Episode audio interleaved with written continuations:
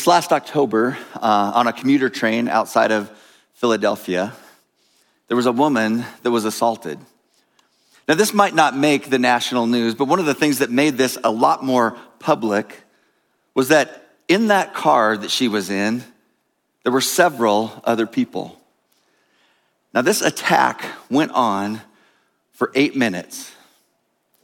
Nobody did anything. Nobody did anything to try to intervene. Nobody called 911, even though she was in desperate need and it was so obvious that she needed help. The police chief said this He said, I am appalled by those who did nothing to help this woman. Anybody that was on that train has to look in the mirror and ask, why didn't they intervene? Why didn't they do something? To make it even worse, a surveillance video showed that one of the passengers, at least one of the passengers, filmed the entire incident on their phone. Yet they did absolutely nothing. Minding their own business, even though there were people, someone around them that was in desperate need.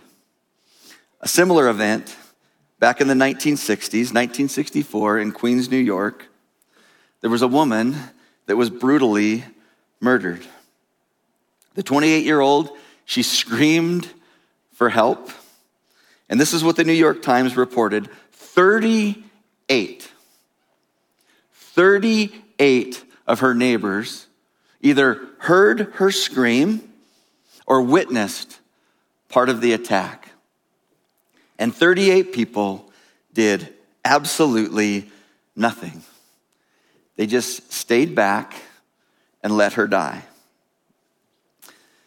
This caused a couple of young psychologists to say, we, have got to figure out what is happening in and around people that would cause them, when it is so obvious that someone is need, for the whole group to stand back and do nothing. Here were the reasons.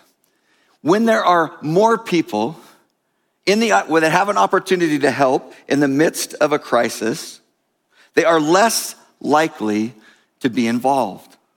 Now that just seems like crazy talk, doesn't it? It seems completely counterintuitive. The more people that are there, the more opportunities there are for somebody to step up and do something.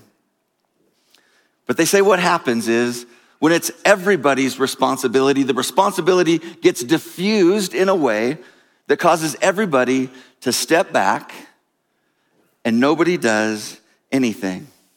These psychologists referred to this as the bystander effect the bystander effect. Friends, I'm just going to be honest with you. I believe that the church, in many ways, also suffers from the bystander effect. We live in a world where there is desperate need all around us. And the greatest need that anybody has is to be caught up in a relationship with God brought into a right relationship with Him. There's no greater need that anyone has than that. And God has given us, all of us, as followers of Jesus, the responsibility, and I would even say the privilege, the privilege of getting to be His spokesperson in this world. We get to tell the world about who Jesus is and what it is that He's done for us. But so many times we can sit back and assume that somebody else is going to do something. Even though we know, we know that there is a desperation out there that people need hope, people need help, people need peace, people need joy, people need what only the message of the gospel can bring them. And we stand back and do nothing. But we know the gospel is for everyone. That's the name of our series. And Jesus made it absolutely clear. When he left this world, one of the last things he said to those closest followers of his that were sitting on that hill outside of Jerusalem, this is what he said to them Acts 1 8. He gave them their mission. But you will receive power when the Holy Spirit comes on you, and you will be my witnesses in Jerusalem and in all Judea and in Samaria and to the ends of the earth. He made it absolutely clear for us. That's our mission. The gospel for everyone. God's entrusted that to us, to you, to me, everyone who names the name of Christ. Now, I want to make a little bit of a pause here because I've talked about things like this in the past, and I know what happens in the hearts of people. Our defenses can go up, and there can be this sense of guilt. Like, I know I should do that. I know I should be involved in talking to people about Jesus. And there's this sense of guilt. I just want to tell you right now, I want to declare that right here in this place and online, this is a guilt free zone. If you leave here today just feeling guilty, I will tell you this I have failed as a communicator because I don't think I have communicated the heart of God. Jesus doesn't want you to feel guilty. Jesus never leveraged guilt to get us to do anything. But when you walk out of those doors today, when you close your computer or turn off your TV, what I want you to believe is that God wants to use you. And God can use you to help people come into the greatest relationship that this world has ever known a relationship with their Creator. The Apostle Paul is going to help us with this. In Colossians chapter 4, the Apostle Paul helps us with a perspective. We've got to have a right perspective if we're going to be effective at being a spokesperson for God in this world. And the Apostle Paul is going to tell us two really, really simple things. The first thing we need to do is we need to learn to talk to God about people. That's first and foremost. And secondly, Paul's going to help us understand that we need to learn to talk to people about God. Here's what Paul tells us Colossians chapter 4, starting in verse 2. He says, Devote yourselves to prayer. Talk to God, being watchful and thankful. And he says, And pray for us too, that God may open a door for our message so that we may proclaim the mystery of Christ for which I am in chains. Paul makes it really clear. Where do you start? If you want to be an influence for Jesus in this world, where does it start? It starts with prayer. Talk to God about people. What do we pray for? He tells us exactly pray for open doors. Pray for open doors for the message and open hearts for the message. This metaphor, this metaphor of the open door, is one that is used all throughout the New Testament. And every time it talks about an open door, who is it that opens the door? It's God. God is the only one that can open the door of a human heart that can change the life, that can change the eternity of someone. Nobody comes to Jesus unless God Himself does a work in their heart.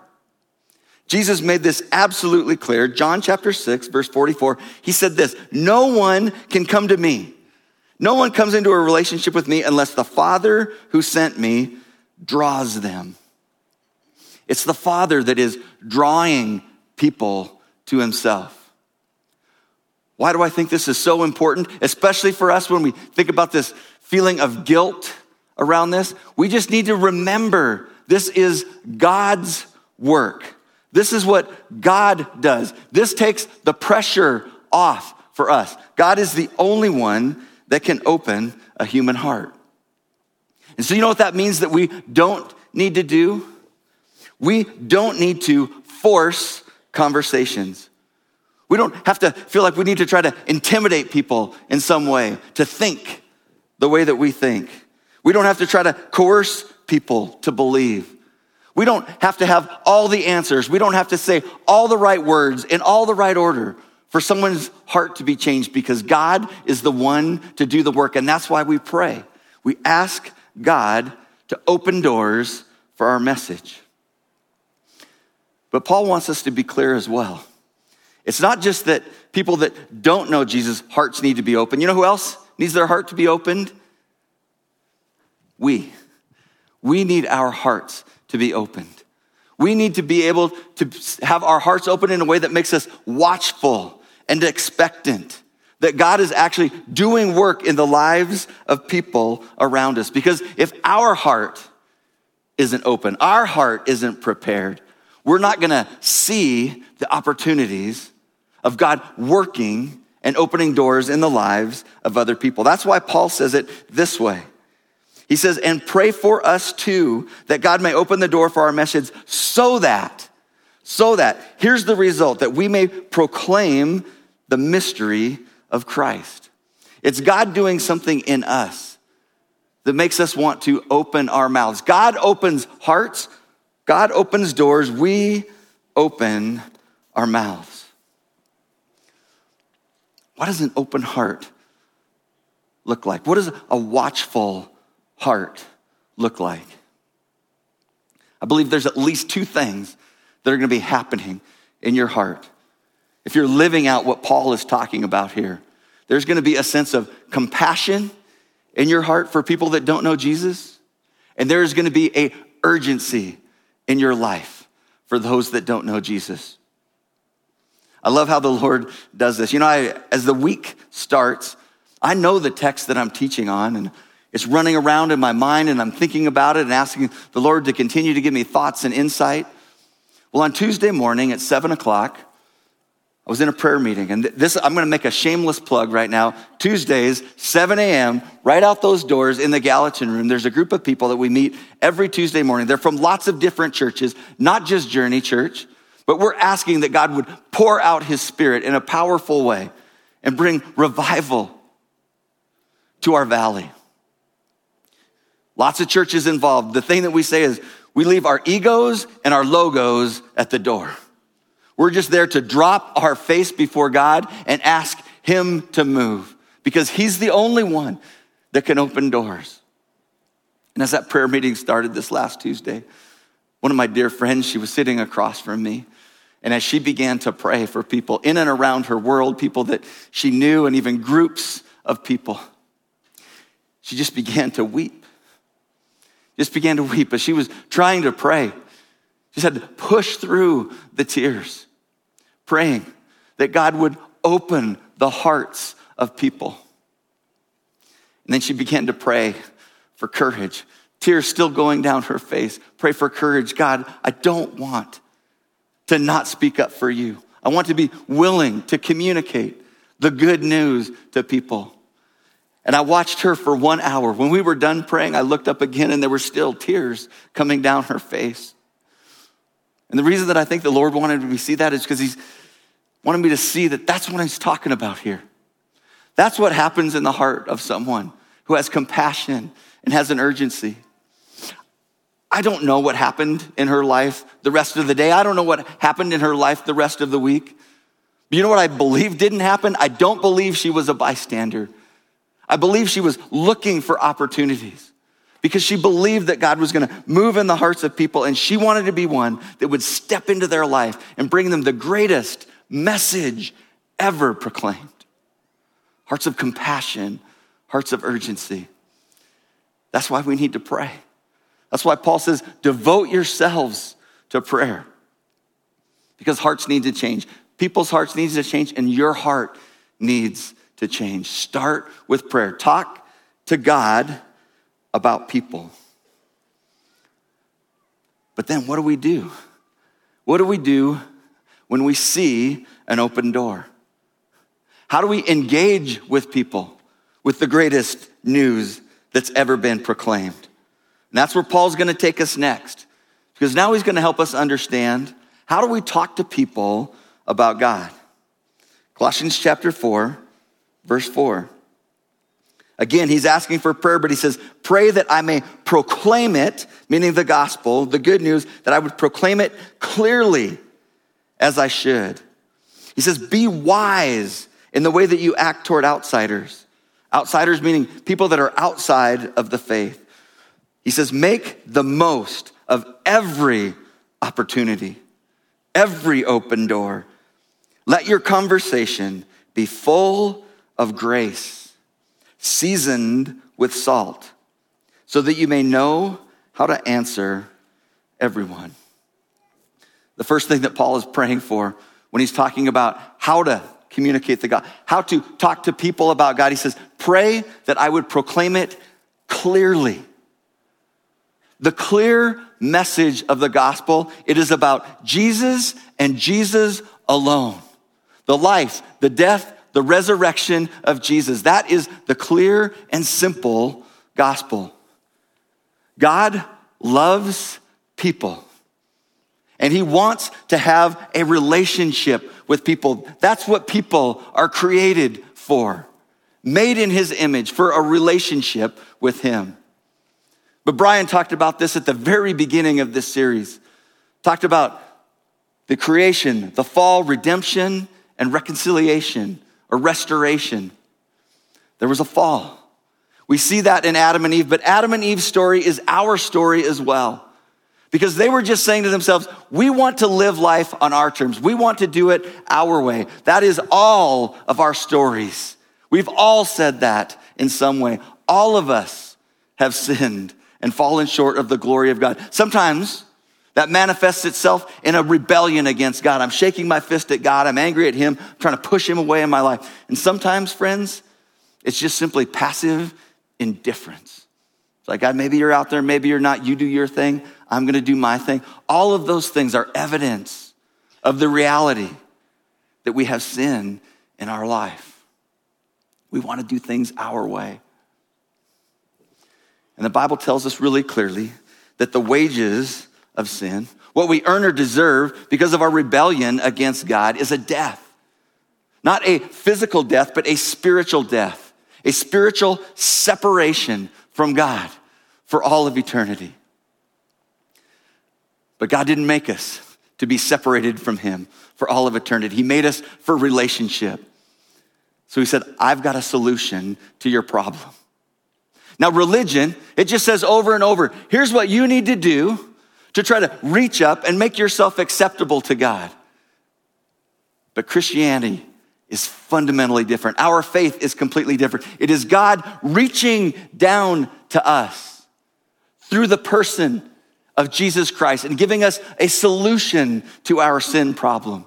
That spiritual death, that death penalty that's on our life for rebellion, God said, I'm going to send my son and he is going to pay that death penalty for you in your place.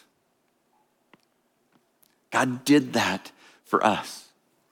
It's a gift that he offers to us, to everyone. The gospel for everyone. But just like any gift at Christmas, it's not yours till you take it and you grab a hold of it and you open it and you make it your own. And the Bible tells us that we're able to do that. This great gift of Jesus, we're able to grab a hold of that through repentance and faith. Repentance meaning I'm not gonna live my self directed life where I'm the king of the universe. I'm gonna live a Christ directed life where He is my Lord and King. I'm gonna trust Him. I'm gonna take that gift. Friends, that is the simple and clear message of the gospel. Now, I want to ask you this Does that have the power to change a person's life? I say yes, 100%. I'm just living proof of it. When someone sat down with me and communicated that message to me, it did something in my life that changed the trajectory of my, of my life forever. And this is how Paul explains it that there's power, there is an inherent power in this message. Paul said this For I am not ashamed of the gospel, because it is the power of God that brings salvation to everyone, everyone who believes, first for the Jew, then for the Gentile. This message is powerful. That word that Paul uses for power, it's the same word where we get the word dynamite from. It has the inherent potential to blow up in the heart and the life of a person and change them forever. This message has power. This is why I want you to understand this so clearly. God is the only one that can change a human heart. And this message is the message that can change a human heart. It has inherent power. It's not about you, it is about God working in someone's life and the power of the message. But Paul says, make the message clear. Don't make it about something else other than Jesus. How can we make the message unclear to people around us? There are so many times myself and I see other people do this as well, where we're having a conversation about the good news of Jesus, and suddenly the conversation starts talking about morality, right and wrong. Starts talking about social issues. It starts talking about political issues. It starts talking about church issues. Paul would say, that is not clear. If you find yourself in a conversation and you're talking about those things, stop and just say, I'm going to bring the conversation back to Jesus. Who is Jesus? What is, what is it that Jesus has done for us? And how is it that I can respond to this great gift? It is all about Jesus. Now, those other things that I just mentioned, morality, does that matter to God? Absolutely, it does. Does social issues matter to God? Yes political issues, how we govern our people. Absolutely, those things matter to God. But I will say this they are not the lead foot, they are not the tip of the spear of what it is that God has called us to do in our mission. He has called us to make it clear to people who Jesus is and what he has done, full stop. That is the issue because that is the only thing that is going to change a human heart. You want to change the world in all those other ways? Morality, social issues, politics, change their heart. You want to change the world, change a person's heart, and it is the gospel that has the power to change a human heart. That's why it mattered so much to Paul that he's asking everyone that would listen, pray for me. Pray for me that I would make it clear. I don't want it to be about something else. I want it to be about Jesus. Friends, we've got to make it clear what our message is. But Paul also said, it's got to be clear, but you got to be wise. You got to be wise in how you relate to people that are outside of faith. Verse 5 Be wise in the way you act toward outsiders. Make the most of every opportunity. Let your conversation be always full of grace, seasoned with salt, so that you may know how to answer everyone. The gospel is for everyone. And now, when I read that, I think Paul's talking about two things that we have to think about when we're trying to be a gospel messenger. He's talking about show and he's talking about tell. You remember show and tell when you were a little kid? We only do that in my little school? Back in Shepherd, Montana. No, there was, you could bring something from home, something that was important to you, and you could physically show it to people, and you could tell them about it. That's what Paul is talking about here. He's saying if we're gonna be an influence for the gospel, we've got to show and we've got to tell. What do we show them? We show them our life.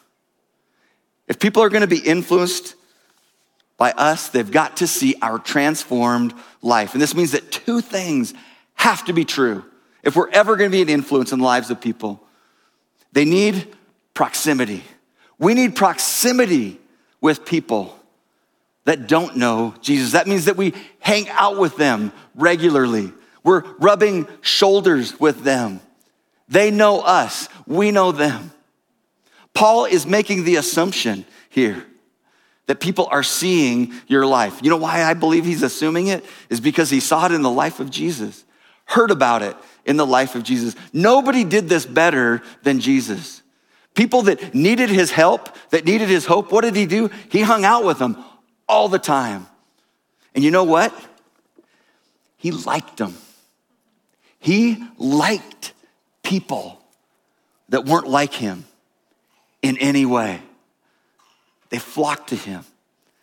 They wanted to be with him. They received the help and the hope because they saw his life. Now you can hear that, and I can imagine in your mind you're just saying, Yeah, but I don't have the perfect life of Jesus. I'm really glad that I do, so I can be an influence. You don't have to have the perfect life to be an influence for Jesus. You need proximity, but you also need authenticity. They need to see your life, but they need to see your real life. Not some kind of a fake, polished up, outside of the cup, this is who I want you to think I am kind of life. They've got to see your real life. No fakes. Around here, we engage the messy. We're not going to pretend. And when we want to be an influence in the lives of people, they need to see all of it. They need to see the curtains wide open in our life. They need to see that just like them, we've got fears, we've got anxieties, we've got struggles, real struggles, real pain, real suffering, real sin, real brokenness. Perfection, friends, is not a prerequisite to influence. They don't need a perfect life, but what they need to see is a real life and how Jesus meets us in our brokenness, meets us in our pain. How does Jesus meet the needs of our life? They need to see it. We need to be authentic. The good, the bad, and the ugly, people need to see us. That's the show proximity and authenticity. But then Paul says there's a tell. Eventually, we have to open our mouth to talk about who Jesus is and what it is that he's done for us. I love that Paul uses this. He says, Let your conversation be full of grace. Conversation, you know what conversation implies? It implies dialogue, back and forth. Communicating our faith is not just us, wah, wah, wah, wah, wah, wah, talking, talking, talking, talking. In fact, you know what I've found? The people that are the best at helping other people understand who Jesus are aren't the best talkers, they're the best listeners. They know how to ask questions because what they need to know, they need to ask questions to be able to understand what is happening in the heart of another human being. I'm gonna plug this right now the reflection questions that you're gonna use the QR code on the chair back at the end of the service. I'll talk about that. But I've got a list of questions there that I think can be really helpful for us thinking about how do we engage people in spiritual conversation. We need to listen. It is a conversation. It is not just talking at people, it is listening. Because until you understand them, their worldview, maybe their baggage, what are their hangups about faith, you can't speak the truth into their life if you don't know where they're coming from. Friends, we need to have a divine curiosity in what's happening in the lives of people. And questions are the best tool in your toolbox to find out what's happening in the heart of a person. I was talking with Logan this week, and I was kind of unpacking some of the things that I was thinking about for my sermon, and he told me this story about him sitting around with five or six high school kids and talking about their week, talking about their faith, talking about communicating their faith. And one of the kids shared that uh, he was a football player out of high school here, and one of his teammates came up to him and said, with a little bit of a tone, maybe a lot of a tone, Are you one of those hardcore Christians? And he said, I froze. He said, I froze, not because I was afraid to identify with Christ, but when I listened to his tone, I just realized there's more to this story. There's more that's happening. And as this group of people, these group of young people were talking about that interaction, they just came to this conclusion that I need to find out what that story is. I need to engage him. I need to ask some questions. You know what that is? That's wisdom. That's wisdom in being an influence. That's what Paul is talking about. I mean, you could, that football player could have thought when he was approached like that or asked that question, he could have said, darn right, I'm a Darn right I am. I'm one of those hardcore Christians. What are you going to do about it? And that would be bold, right? No, it would be stupid. But he was wise. There's a story behind the story And if I don't engage it, I'm never going to know that story. I'm never going to know how to speak the goodness of God into his life. We need to be wise in the way we relate to those outside the family of faith. I'm going to give you just a couple of pro tips. Never look at what's happening on the outside of a person's life in terms of judging what is happening on the inside of their life. Sometimes we can look at behavior, lifestyle, and just be like, oh man, that person's a closed door. You know what I'm grateful for? I'm so grateful that the person that shared the gospel with me, even though he knew what I was doing with my life, the decisions that I was making, he didn't say, oh man, that guy doesn't want God in his life. But he initiated with me because he saw the things that were going on in my life. But what he didn't see was this guy that would lay in bed at night looking at the ceiling, wondering, God, is there more to this life? There's got to be more to this life. My heart was so open, even though you looked on the outside, looked like a train wreck. Open door. You don't find out if someone's heart is open if you don't ask a question, if you don't engage. You've got to open your mouth Engage people's story. Next pro tip, and I mean this with all sincerity don't be weird. Would you just not be weird in how you talk to people?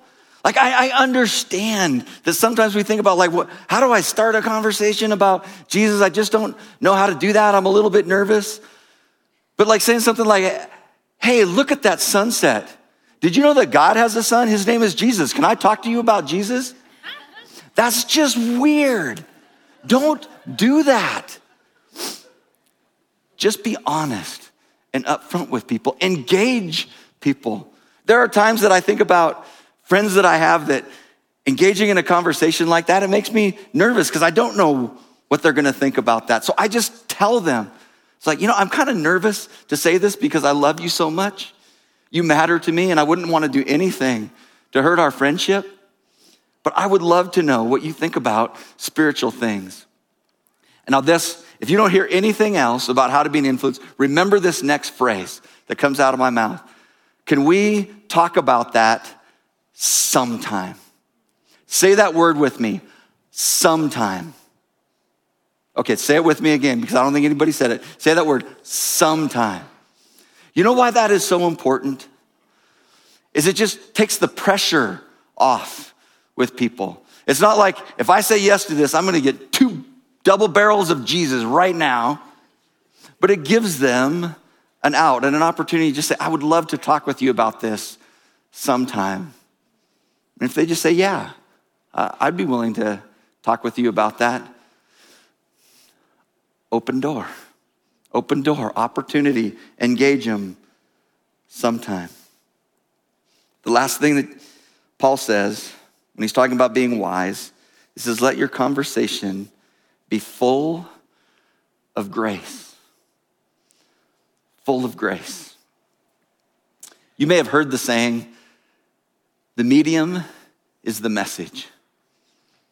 What that phrase means is that the way we communicate, the medium that we use in our communication can actually be more powerful than the actual words that we say. So, Paul is trying to help us understand right here. If you're going to talk about a message of God's kindness and grace, it needs to be delivered with the utmost of kindness and grace. The medium is the message. If you find yourself in a gospel conversation wanting to talk with someone, and maybe they're defensive, but you find yourself arguing. You're becoming defensive. You're becoming frustrated. Can I just tell you right then? The message is no longer clear. The message of God's grace and kindness is being distorted by your lack of grace and kindness. The medium is the message. And you know this is true. This world we live in, it is hostile and volatile, and people don't speak to each other in kind and gracious ways. Whether it's through social media, sometimes it's in person. Just turn on the television and watch the Actually, don't turn on the television and watch. You just see how people talk to each other. Talking to people with kindness and grace sets the message apart from the world that we live in. Here's how the Apostle Paul said it, and why that's so important because it's so attractive. Romans 2 4, it says, Or do you show contempt for the riches of his kindness, forbearance, and patience, not realizing that God's kindness, God's kindness is intended to lead you to repentance. That's what's going to turn a human heart, understanding the magnitude of God's kindness toward them. That's why Paul says your conversation has got to be full of grace. The medium is the message. It's the title of our series, and we just keep saying it over and over again. The gospel is for everyone. Everyone. Everyone. Peter said it this way The Lord is not slow in keeping his promise, as some understand slowness. Instead, he is patient with you, not wanting anyone to perish, but everyone to come to repentance. God wants everyone in his family. God invites everyone to be a part of his family. And he uses his kids to be his spokespeople in the world. Now, God's message, God's scope of his message is the entire world. He sees them all, he knows everyone. But can I ask you, even though you can't keep your eyes on everyone, you can keep your eyes on one. Who would be the one in your life? This is what I want to ask you before you get to your car. Would you ask that the Lord would bring to your mind one? He doesn't have to bring every to your mind, but would He bring one that you could begin to pray for? Say, God, would you open a door for the message? Would you open my heart? Would you give me compassion and urgency? Would the pain that they feel be my pain in such a way that I'm compelled to want to bring the message to them? And God, would you give me courage? Would you give me courage to step in and try to find out what is happening in their life? What is happening in their heart? Would you give me the courage to just even ask a question? One question. Here's what I want you to do then just listen, listen, listen. Understand them, understand what's happening in their heart. Because you need to understand them before you will ever be understood. And then Paul would say, Speak the message clearly. Don't talk about anything else but Jesus the life of Jesus, the death of Jesus, the resurrection of Jesus, the gospel message that has the power to change a life. Want to change the world? Of course, we want to change the world. We want this world to be different. Change one heart. One heart at a time, the world changes. Who is your one? Let's pray.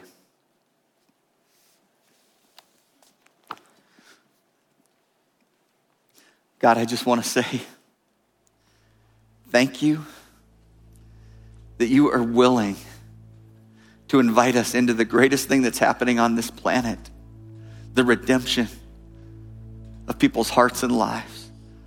God, thank you for the incredible privilege that we have to be your spokesperson in this world. God, help us to do it well. God, thank you that you've taken the pressure off, that we can know that nothing happens apart from you working in their lives. And so we just ask you, God, we're going to ask you to work in the lives of people. We're going to ask you to work in our life, change our heart, give us compassion and urgency, give us courage. to press in. God, bring one person to mind. And God, we hold that one up to you because they are precious to you.